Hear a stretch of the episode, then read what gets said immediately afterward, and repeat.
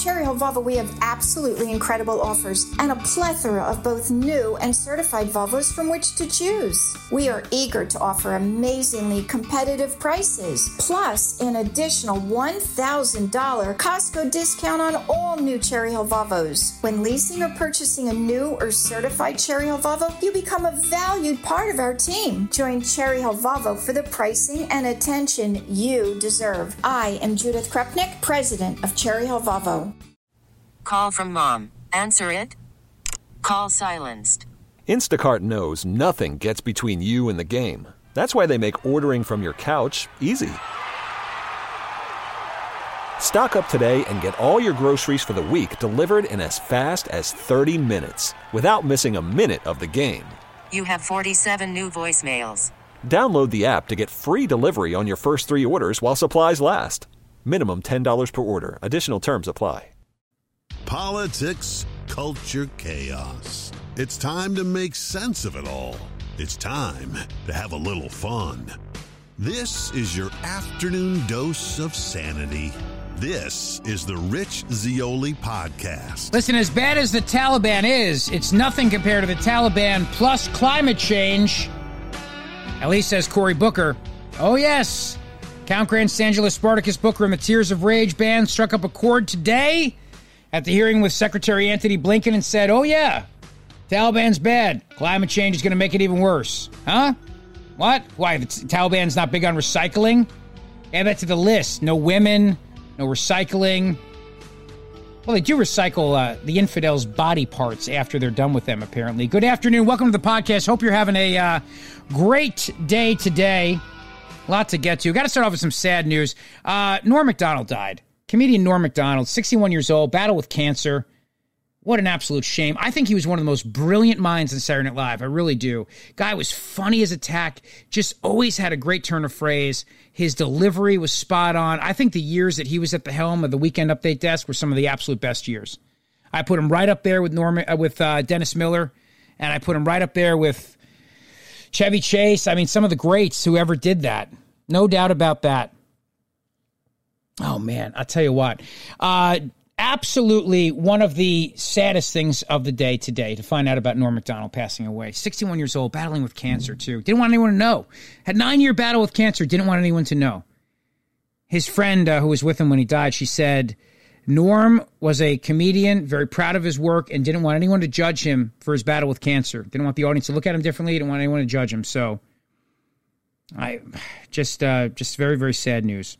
So God bless his family, and thank you, Norm, for all the all the laughs, all the laughs over the years. Norm Macdonald, just absolutely one of the uh, one of the greats, one of the greats.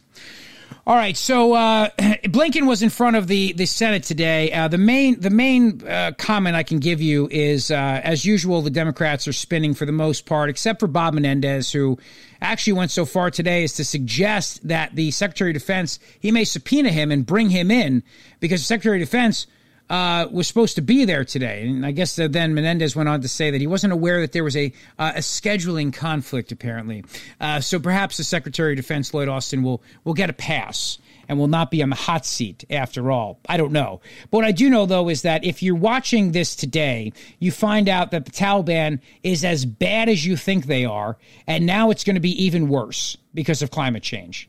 And I got to play this clip from you from Cory Booker because this is the kind of stuff you just honestly, you, can you make this up? I can't make this up. How can anybody make something like this up? It's this is like a Saturday Night Live parody. Actually, it's like something Norm Macdonald would write uh, in the writers' room. He was a writer for Saturday Night Live for many years too, as well.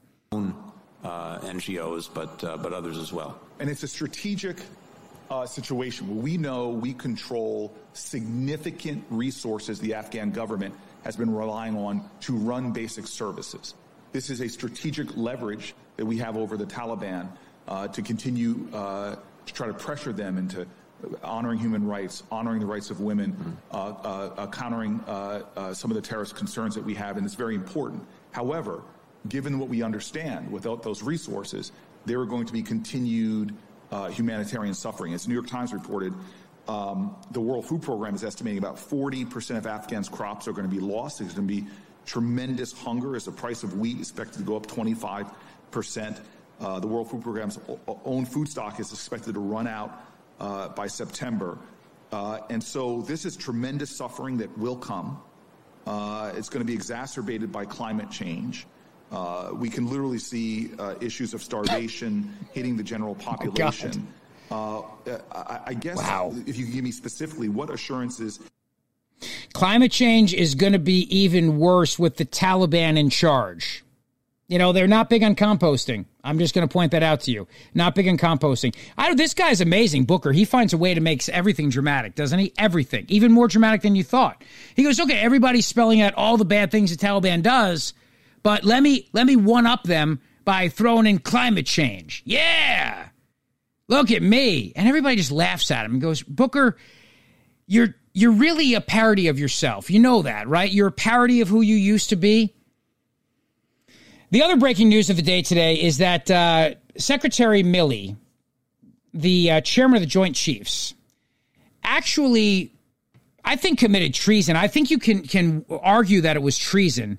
The top general of the United States of America reaching out to one of our enemies, China, and letting him know, "Hey, listen, uh, we- we're going to give you a heads up before there's any attack because we think uh, the we think the commander in chief's nuts.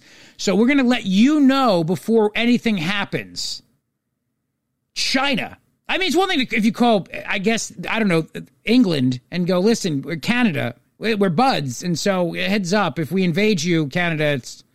But there might be legitimate reasons why we had gone to war with China during Trump's presidency. I'm, I'm not. I'm not looking at hindsight and saying we should have. I'm saying that it was not out of the realm of possibility that there might have been something that China did to provoke us. They, they had their, their their ships in the South Chinese Sea. I mean, it's not out of their own possibility. But beyond that point, the military doesn't run this country. The president runs this country. Yeah, but okay, let me st- stop. The president runs the military. He's the commander in chief of the military. Let me say that the president doesn't run the country, but the president runs the military. He's the commander in chief, and generals don't run our government. The president's the head of the executive branch of government. He's the commander in chief, but generals don't run our government as much as they might want to, no matter who the president is. So, in a pair of secret phone calls, General Mark Milley, the chairman of the Joint Chiefs of Staff, assured his Chinese counterpart, General Lee something or other, of the People's Liberation Army that the United States would not strike, according to a new book by Washington Post associate editor Bob Woodward and national political reporter Robert Costa. One call took place on October 30th, 2020, four days before the election, and the other one January 8th, 2022, two days after the Capitol siege. The first call was prompted by Milley's review of intelligence suggesting the Chinese believed the United States was preparing to attack. That belief, the authors write, was based on tensions over military exercises in the South China Sea and deepened by Trump's belligerent rhetoric toward China. General Lee, I want to assure you that the American government is stable and everything's going to be okay. We're not going to attack or conduct any kinetic operations against you. Is that is that his call to make? Look, I'm not advocating for World War III here. Don't misunderstand me, but that's not his call to make. We didn't elect him. It's not the president with the advice and consent of the chairman of the Joint Chiefs of Staff. It's the president's the commander in chief. And the president has a lot of latitude here before Congress can make a formal declaration of war. Right, wrong, or indifferent. That's just the way it is. War Powers Act gives the president lots of uh, leeway there. Congress wants to get rid of that act. Go ahead. But until that, such time, president can act without Congress's formal declaration of war or resolution. We haven't had a formal declaration of war since World War II, but you know what I mean by that. But what I mean is that if you think about the notion of a general going behind the president's back and calling up one of our adversaries, China, and saying to them, listen, if there's going to be an attack, I'm going to call you ahead of time. It's not going to be a surprise. Then completely wipes away the element of surprise, which is something you may want in warfare. This guy, how does how does General Mark Milley remain in his job after this? Oh, the left will applaud this. Oh, they'll they'll love this. Oh, he went behind Trump's back. Oh, yeah, yeah, no, no. They'll, he went behind Trump's back. That's outstanding. Yeah, he went behind Trump's back and he tried to do a one. Uh, he tried to do a one up on him, and helped our enemies know that if there was anything that was going to go wrong, they'd get the they, they'd get the surprise phone call. Here's what they wrote here. Milley also summoned senior officers to review the procedures for launching nuclear weapons, saying the president alone could give the order, but crucially that he, Milley, also had to be involved. Looking each in the eye, Milley asked the officers to affirm that they had understood in what he considered to be an oath. Now, what General Milley did in this instance is not in the proper sense of the word treason. Well, I, I, I don't know. I'm not sure I agree with that. This is uh, a writer at National Review writing that. Given that China is not an open enemy in war, uh, I'd say we've had a Cold War with China for quite some time, and I don't think it needs to necessarily be a formal declaration of war, but I guess maybe for the legal mechanism of treason to kick into place. All right. One could argue, though, that it would be as an offer to commit treason, given that the promise to give notice of a future attack would essentially now undermine the commander in chief. Probably violates the terms of the Logan Act and what about the Uniform Code of Military Justice? Not a military coup, but wouldn't you say really close to that? There's never a, a circumstance where you'd want a member of the American military to conduct their own rogue foreign policy. You would never want them doing that, ever. Because look, let me flip it around for you. What if you had a president who was a total hawk? I'm assuming a, a, a, a what's the other one? A dove. Yeah, a total dove, right? And this guy's a big wuss and uh, our ally, our enemies are walking all over us. And the generals believe that if we don't do something, you know, the United States is going to be in a bad spot. So they decide to preemptively strike. Would would the left be okay with that, or or what if the generals call up our enemies and start threatening them around the world? Would they be okay with that? Do you remember the time that um, Harry Truman relieved General MacArthur of his command in Korea? You remember that? MacArthur wanted to uh, widen the war with a direct conflict with China. Started telling foreign governments that this would happen without Truman. They should they should go with him. That he was the guy who was going to make all the decisions. You remember that? Openly calling out Truman on the world stage. Truman fired his ass. That's the way it should be. Woodward and Costa make clear that General Milley knew perfectly well that he was undermining the president's intended policies. In discussions about Iran's nuclear program, Trump declined to rule out striking the country, at times even displaying curiosity about the prospect. CIA Director Gina Haspel was so alarmed after a meeting in November that she called Milley to say, This is a highly dangerous situation. We are going to lash out for his ego? Question mark. General Milley, though, is absolutely fine abiding by the chain of command when Democrats are in charge. Milley, for his part, they write, took what the authors describe as a deferential approach to Biden on Afghanistan. In contrast to his earlier efforts to constrain Trump, the book reveals recent remarks the chairman delivered to the Joint Chiefs in which he said, Here's a couple of rules of the road that we're going to follow. One is you never, ever box in a president of the United States, you always give him decision space. You're dealing with a seasoned politician here who has been in Washington for 50 years or so, whatever it is. About Biden, obviously.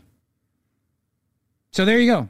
General Milley calling up China. Listen, believe me, if anything happens, you'll know about it from me. I'll let you know. And I'm going to do everything I can to make sure it doesn't happen anyway. Unbelievable that this would happen. But then again, I mean, it's not surprising. And he'll be cheered on. He'll be cheered. Yay, look at you undermining the commander in chief. Again, I'm going to say it right, wrong, or indifferent. President of the United States of America is the commander in chief. We elect him, and he conducts foreign policy, not the generals. There's a role for Congress to play. There's a role for the president to play. The generals have no say in it. What they do is they they follow they follow orders. There's limited times in certain theaters where obviously they make they make decisions. But to pick up the phone with an adversary and go, if anything happens, and we're going to do everything we can to make sure nothing happens. But we'll give you a heads up so you won't be caught off. It won't, won't be in surprise. What if there was a legitimate reason, honestly, to invade or attack China? I'm not saying that we should have. Don't misunderstand me. I'm not looking for World War III, like I said, but what if there was a legitimate reason?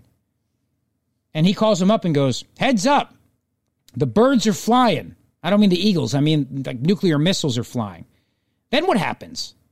Now you've lost the element of surprise, which, as last time I checked, is a very important element in war. But either way, the larger point of, of, of a general undermining the duly elected president of the United States of America, well, I should say the left never really considered him duly elected anyway. Russia helped him get there, so it really doesn't matter. What else is in the news today that I can tell you? There'll be a lot more on this in the days to come, no doubt about that. And obviously, you have to confirm that Woodward's reporting is accurate and that this was not made up, but it seems to me like it was certainly accurate. And you have to question now, at the very least, why Milley will not be fired. At the very least. That is the question that I have for you. Uh, let me uh, throw a couple of other things your way today. I want to give you a, an overview of what happened. There are about 100 Americans, according to Blinken, who want out of Afghanistan. We're hearing more like it's closer to 1,000 Americans that want out of Afghanistan. That's what we're hearing today. And what's really amazing about this, of course, is that there was this really amazing operation, this digital Dunkirk that was done by a bunch of veterans and service members to work to get Americans out of Afghanistan, and it's still ongoing.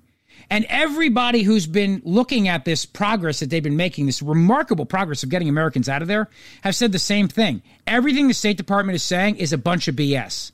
The State Department's lying to everybody. The State Department is lying to everybody. This this whole idea that they're actually working to get Americans out of Afghanistan, it's all BS. It's all BS. They have the Afghan Rescue Crew, which is a, a group of private U.S. veterans and civilians volunteering to save as many vetted at risk Americans and Afghan allies left behind as possible. It's one of the many groups, along with No One Left Behind, Digital Dunkirk, Allied Airlift 21, Hearts and Homes for Refugees, Samaritan's Purse, the Pineapple Express, Travis Manion Foundation, and so many others. They've rescued hundreds and transported them to third uh, to third countries safely. And not only Americans too, they've also helped Afghan translators, people that fought in the war with us. And they dispute the State Department's characterization of about 100 Americans being left behind on the ground. They said that as of a few days ago, the figure her group had was closer to 1,000, although she noted that every group making a rescue effort has its own list, potentially leading to overlap with one another in certain cases. The thousand figure may include U.S. green card holders too, which the State Department is putting in a separate category. And she's and everybody they talk to about this is frustrated. Everybody's frustrated by this, as you can imagine. Even retired members of the Afghan army are marked for death by the Taliban. In many cases, people have been called or texted by the Taliban with threats. They're moving from place to place. Many of them are members of the Afghan government. And they're, they're also slaughtering Christians too. And people are running out of food, they're running out of money, they're running out of water, they're running out of basic resources. They're going after Christians, they're going after Afghans, they're going after children. There's a story that they beheaded two children. I don't know if it's verified or not. There's a video showing six Taliban men beheading an Afghan soldier. Christians in Afghanistan report receiving phone calls from the Taliban pledging to behead them. It's awful what's happening right there. Climate change is going to make it worse, obviously. It's going to infuriate the Taliban even more. I mean, it's hard. To, it's hard to even eh, have gallows humor watching all this going on, isn't it? It really is. Isn't all of this going on? Trump impeachment witness calls on Milley to resign over secret China call. Alexander Vindman, a key witness for House Democrats, called on Chairman of the Joint Chiefs Mark Milley to resign on Tuesday following revelations that Milley secretly called his counterpart in China to offer assurances that the U.S. would give warning in the case of a nuclear assault. This just broke a few moments ago. If this is true, General Milley must resign, Vindman wrote on Twitter. He usurped civilian authority, broke the chain of command, and violated the sacrosanct principle of civilian control over the military. It's an extremely dangerous precedent. You can't simply walk away from that. Vindman, if you remember, served as an official on the National Security Council and testified in the House impeachment probe about Trump's phone call, the perfect phone call with the Ukrainian President Zelensky. So I mean, he's he's right on this point. He's absolutely right on this point. Civilian control of the military is essential. And there's no way the left would be happy if, again, some general called up and decided to invade a country because he felt the president was weak. Or if a general decided, you know what? What if a general had said to Biden, look, we're not going to give up Bagram Air Force Base. Screw you. This is one of the dumbest decisions ever. We're not going to give it up. We're going to stay here. In fact, uh, I'm ordering 5,000 more troops to come on the ground and we're going to go kill the Taliban. Are we going to do it ourselves? Think the left will be okay with that? Of course not. I wouldn't be okay with that. Nobody should be okay with that because the military should not be overruling the civilian president of the United States of America. That's not how it's supposed to work, no matter what. Speaking of that, by the way, of, of how bad this was botched, you know, a lot of people have said this this all or nothing choice in Afghanistan between either you stay forever and ever, literally you're the last man on earth, or you leave in this absolute cluster, right? That's been what we've heard as an ongoing theme over and over and over again. But isn't there another area in this? And that's why a lot of people like myself who wanted out of Afghanistan have been saying so. There had to be another way. Well, guess what? Today, Senator Rand Paul, also a long critic of our occupation of Afghanistan, he spoke today as he was examining cross examining Secretary Antony Blinken. And I think Rand Paul's points are valid. I think it speaks for a lot of us who did, yes, want the United States to leave Afghanistan, but it was always about, as I told you months ago, how we leave. It's how we leave that matters just as much as leaving. And we've got to figure that out so it's done the right way. Listen to some of what Senator Rand Paul said today. Senator Paul. I've advocated for an end to the Afghan war for over a decade. I'm glad it's finally over. But never in my worst nightmares could I have imagined that an administration would leave and leave $80 billion worth of weaponry to the Taliban dozens of planes and helicopters, thousands of armored carriers, hundreds of thousands of automatic weapons, and worst of all, 13 of our brave young men and women. Never in my worst nightmares did anyone or conceive of such a colossal incompetence.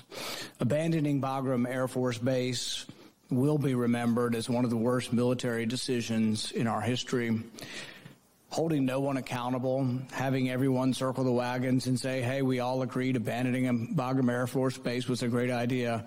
This is going to be remembered by the people. Holding no one accountable for letting the base go, it will be remembered. To add insult to injury, this week you've now released $64 million in aid to Afghanistan. Don't we have some prohibition against giving aid and comfort to the enemy? Okay, let me stop it right there. Great question. Great point. What? Why are we giving the Taliban all this money? It, it's a it's a payoff, is what it is. The shakedown. Taliban shaking us down, and they got a thousand Americans at least that we know of, possibly behind enemy lines, and they want money. So, like any other terrorist, we're going to pay them off now. Like, like I thought we didn't negotiate with terrorists. Okay, we do now. Okay, good to know. That's the Biden doctrine, and we're going to give aid and comfort to the enemy. Well, if we don't, I imagine because some so I got some snarky comment on Twitter the other day. And I thought you said the Taliban will be executing Americans on uh, on 9/11. No, I didn't say they would be doing that. What I said was it, it would, it's entirely possible that they might do that. But now we know the reason why they're not because we're paying them off. We're bribing them. It's like the mafia. They got to wet their beak. The Taliban's got to wet their beak. And oh, look at all these Americans still here. No wonder why they wouldn't let Americans go home. No wonder why they turn people away at checkpoints. Don't you get it? Of course you get it. You're a smart person. They were turning people away from checkpoints so they would have leverage over us. If all the Americans left, what's the reason for us to write the check? No, no, no, no. They had to make sure there were still Americans on the ground. They had to. And they had to act like they were doing everything they could. Well, numerous stories you heard over and over again about people being turned away at the checkpoints. And you know why? Because the Taliban didn't want to let them leave because that's their that's their money, that's their leverage. These people, that's their meal ticket. Unbelievable. Now, the argument from the Biden administration is, oh, we're giving it to charities and it's for the good of the people, for poor people, and for women.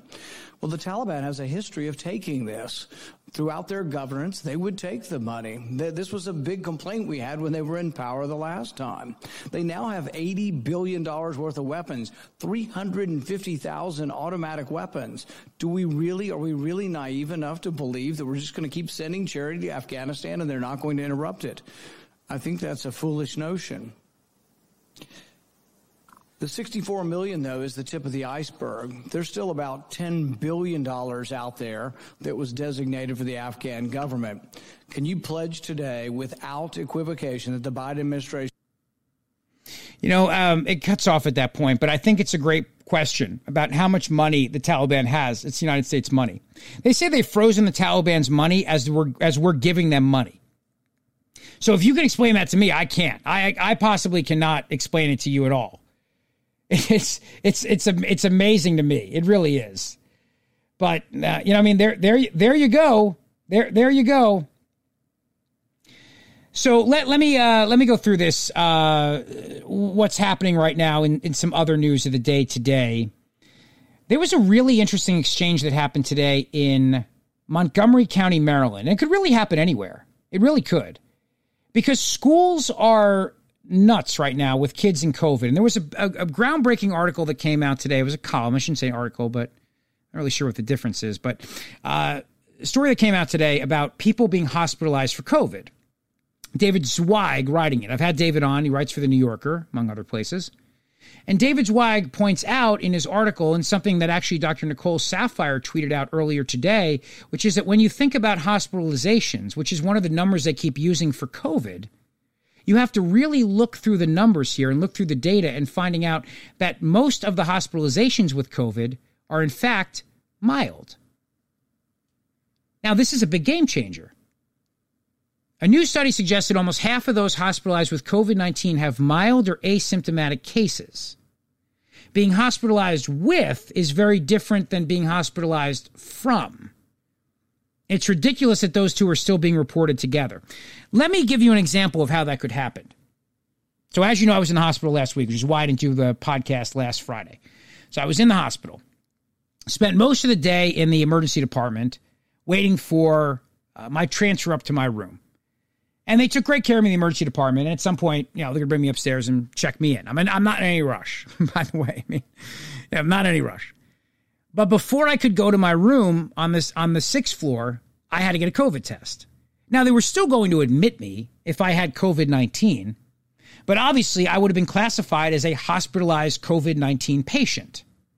I wasn't going to be in the hospital for COVID. But if I had COVID, they would certainly list it. They wouldn't pretend like I didn't have it. And I don't know, maybe they'd put me on a different floor or something like that, or maybe there'd be different protocols around me. I, I, I, mean, I assume there would be. Uh, staff would have to be in PPEs and that sort of thing. But my but my hospitalization would now go in the check column of a COVID hospitalization.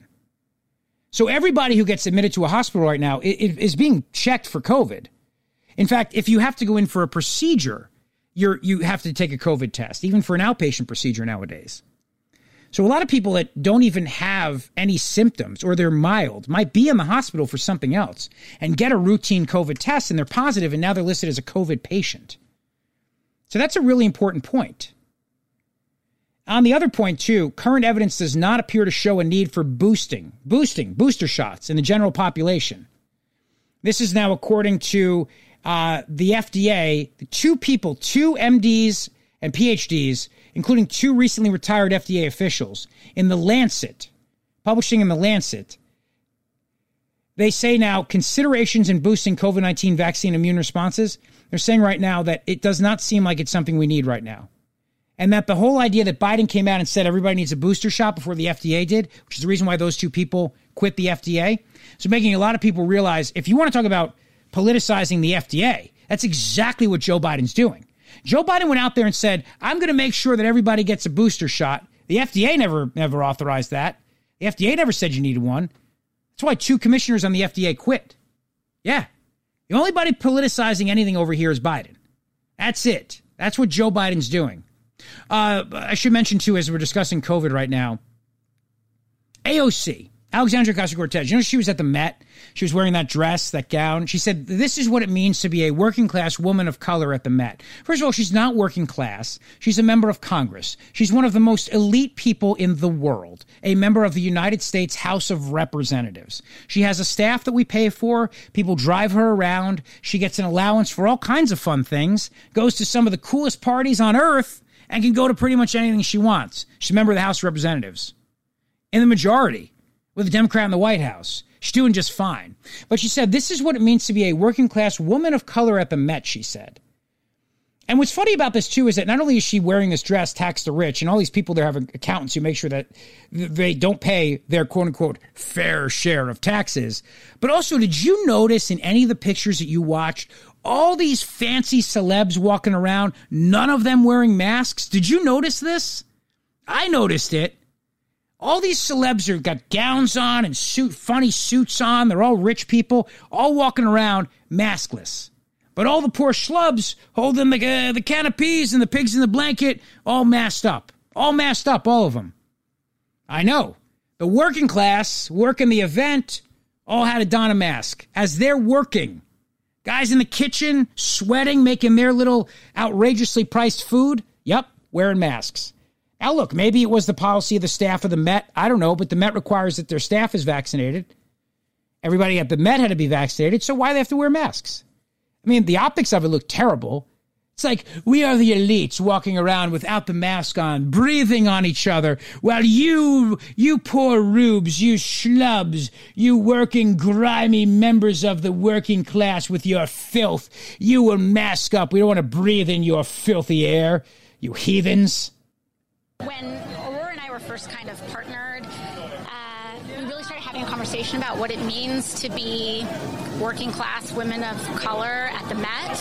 And we said, you know, we can't just play along, but we need to break the fourth wall and challenge some of the institutions. And, and you know, while the Met is known for its, its spectacle, we should have a conversation about it. Yeah. Yeah, you're not, you, listen, you're not working class, okay? You're not working class. There's nothing working class about you. But why are they not in masks? That's what I want to know. Why are these people not? Remember, they always tell us. The left always tells us when it comes to masking that we have to, uh, we have to set an, an, example, right? We have to, we have to set an example. So why are all these people the Met not wearing masks? Is what I want to know, even though they're vaccinated. The CDC guidance right now is that vaccinated people should be wearing masks, right? Hmm. Interesting. Hmm. You think about that for a moment, shall we?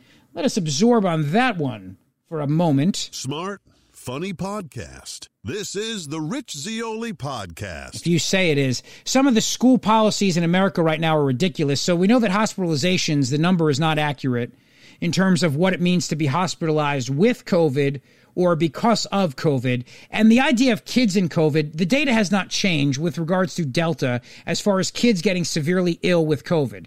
That was what the CDC director, Rochelle Walensky, said. So a doctor went before the Montgomery County, Maryland School Board today, uh, Dr. Marjorie Smelkinson. And she talked about some of the ridiculous protocols around COVID. Maybe you're dealing with this, and excuse me, maybe you're dealing with this with your school, with your kids. Maybe you have to understand the lunacy that is all of this. And the fact that little kids are wearing masks in schools, it still infuriates me. Infuriates me. There's no reason for this.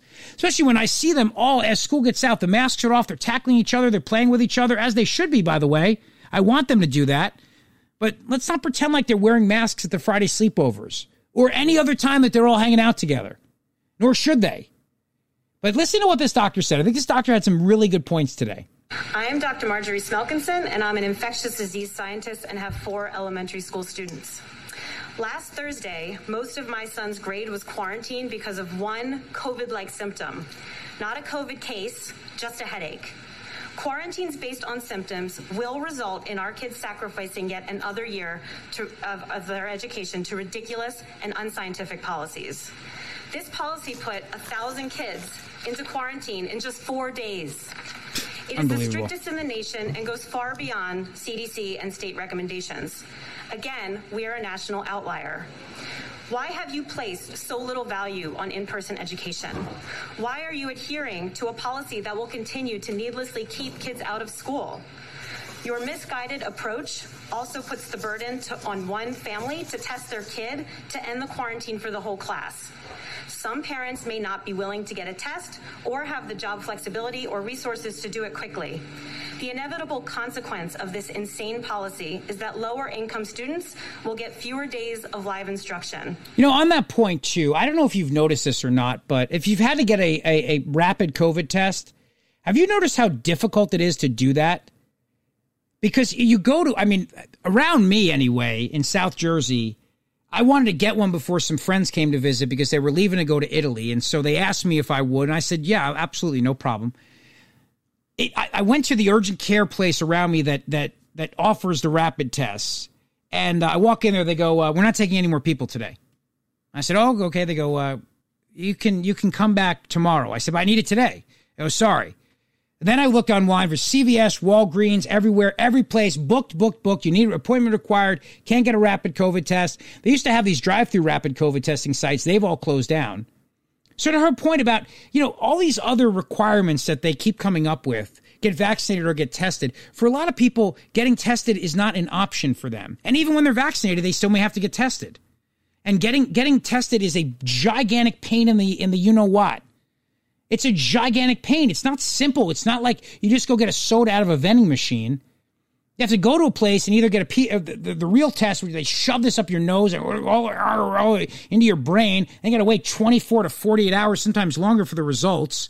Meanwhile, you're home quarantined. If you want a rapid test, I mean, good luck. Honestly, good luck finding them right now because so many places require them before you get on an airplane, before you go to places, before you do this or that. Every place is booked now.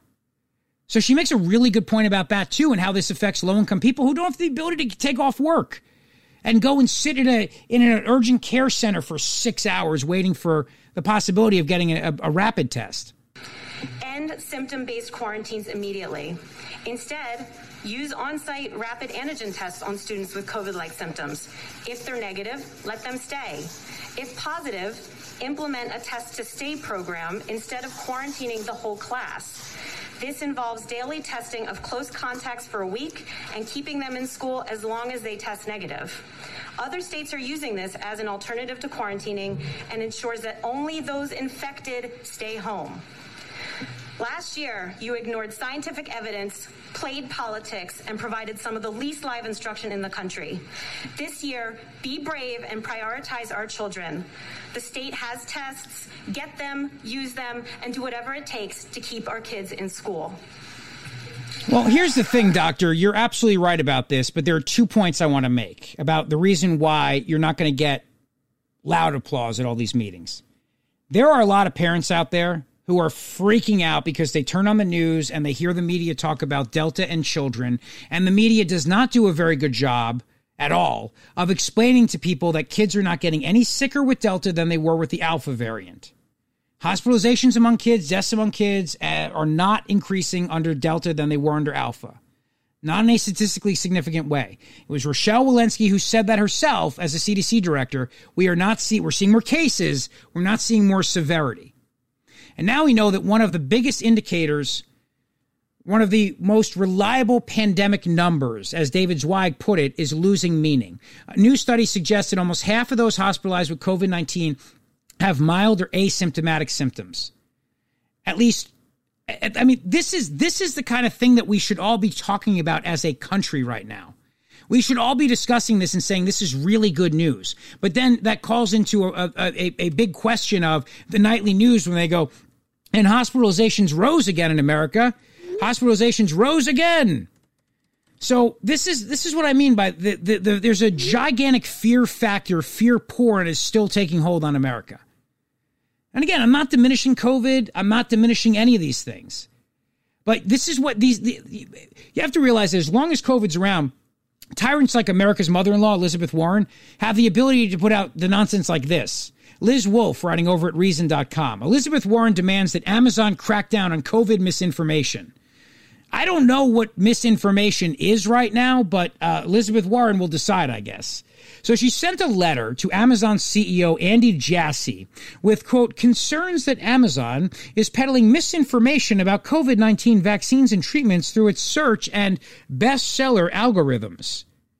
You know, we used to we used to call that freedom. You remember that book, uh, The Anarchist Cookbook? There's a big case about this, whether or not that book should be allowed to be sold. And the court ruled, yeah, it should. People say, well, this book's going to lead people to make bombs and kill people. Yeah, maybe, but it's still a book and should be allowed to be sold. Well, now the left wants any book banned that has anything they don't like about COVID. They'll decide what's misinformation and then I guess burn the book or harshly delete it. It's really not many books in print these days, right? I still prefer to read them in print, but again, you know, it's my generation. I know some some young person will go, "Okay, boomer, shut up." During the week of August 22nd, 2021, my staff conducted sample searches on Amazon.com of pandemic related terms such as COVID 19, COVID, vaccine, COVID 19 vaccine, and pandemic. The top results consistently included highly ranked and favorably tagged books based on falsehoods about COVID 19 vaccines and cures. First of all, is there not a better use of your staff's time? I'm paying these people. Is there not a better use of their time than doing little word, word game searches on Amazon? They also search toilet seat, toilet, toilet scrubber, toilet brush, bidet, and toilet paper. Warren asked Amazon to conduct a review within 14 days and provide public reports on both to the extent to which Amazon's algorithms are directing consumers products containing misinformation and on a plan to change the algorithms. Uh, yes. now she's right. There is a book that comes up that has been blasted for its inaccuracies. But so what? I mean, there's lots of books that have inaccuracies, both about history, both about um, philosophy, what to eat, what not to eat. Should we just ban all them? I mean, it all depends on who's in charge, right? I had this great question today with my wife about does Patrick need to have breakfast before school? He's not really hungry in the morning. And he said, because mom, I just, I really just, I'm not, I'm just not hungry. So we give him a snack, a healthy snack to take with him, and then he eats it eh, when he's hungry. And she said, I'm just, I grew up thinking that breakfast was the most important meal of the day. Now, for me personally, I do the intermittent fasting. So I don't eat at least till 11 o'clock every day. Weekends are different, but during the week, you know, I do the show in the morning. I can't eat before the show. Uh, and then I don't want to eat during the show because then I'll be just be coughing and you know, digesting and I'll fall asleep. And you don't need that happening. So I wind up eating about 11 o'clock, sometimes later and I'm fine. I feel great. I've actually I I don't even like eating necessarily before a certain time. I just don't feel good doing it anymore. But I grew up too hearing that as probably you did. Breakfast is the most important meal of the day. You know that came from lobbyists, right? I mean the big cereal big cereal they they lobbied very hard for the government to say that breakfast was the most important meal of the day and they did. They certainly did. Remember for years how we had the food pyramid? That told us we should be eating grains all day, like cows just eating grains. Remember that? We all got fat from eating breakfast cereals, grains all day, low fat. Remember that? Low fat? Was all that misinformation? I don't know. It depends on who's in charge. Because if we had these misinformation rules at the time, uh, on social media, if we had social media back then, I'm sure that the breakfast lobby would have been making sure that Congress went after anybody who questioned whether or not your your kid should be sitting down with a gigantic bowl of sugary cereal every day, or not sugary cereal, just a big bowl of carbs in the first place. Who? What's misinformation? Who decides? This is the problem. But she says that Amazon already engages in content moderation, choosing to remove some books rife with misinformation from its shelves, suggesting that Amazon uh, is already in the business of this, and so then uh, go all the way, she says. But Amazon doesn't have to explain a damn thing to Elizabeth Warren if Amazon wants to take a book down, it's entirely allowed to do it. It can do whatever the hell it wants. It's a private company. It, it, has every right to do so. When a private company does things in its own self interest, then hey, knock yourselves out whether I agree or disagree.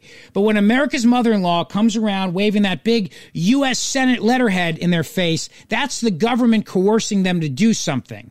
And I don't like that. As a consumer, I don't like it. And, and as somebody who supports the First Amendment, I don't like it. Because the private sector then gets intimidated by America's mother in law, nagging them, and then they wind up doing it out of fear of government reprisal.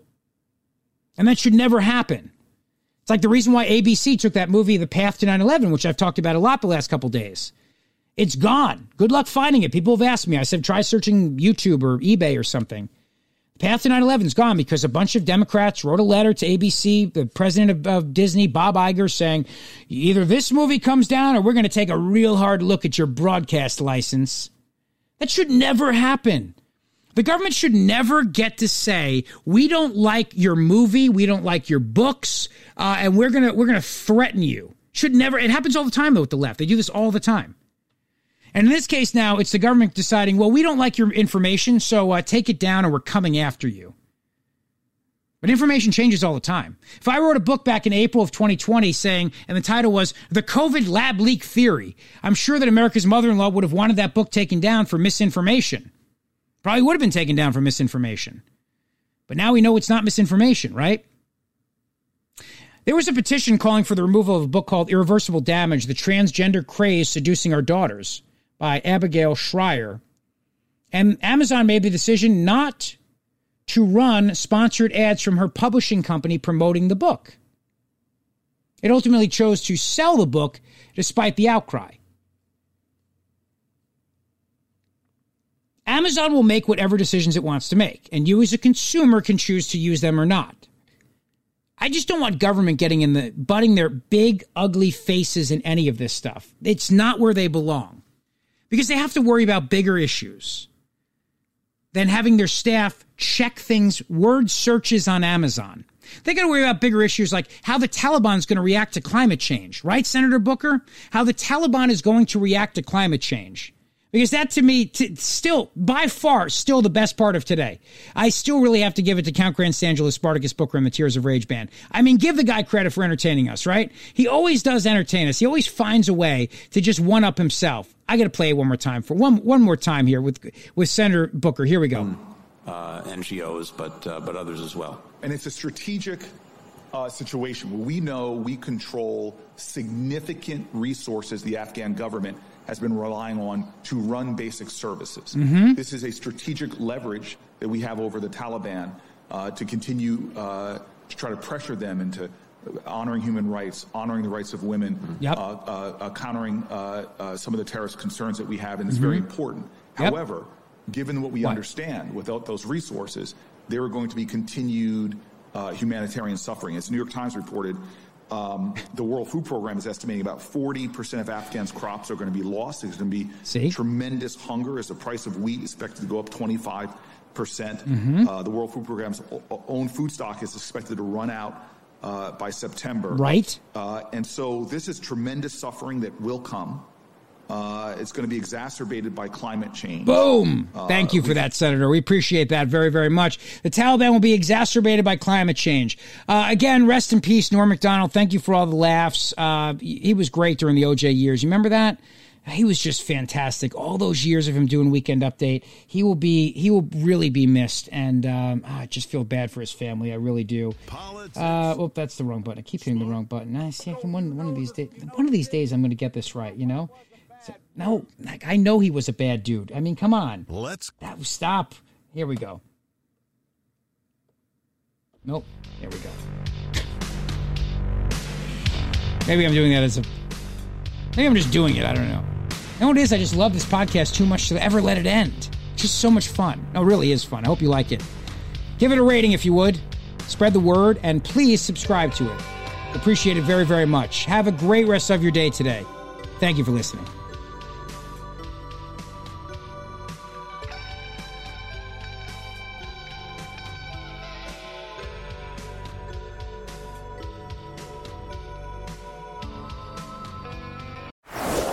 Is in full swing. NBA playoffs are heating up, and your NFL team is gearing up for training camp. Listen to the latest on the teams you love here on the Audacy app. The biggest sports radio stations in the country, providing unrivaled local coverage of their teams, all in one place.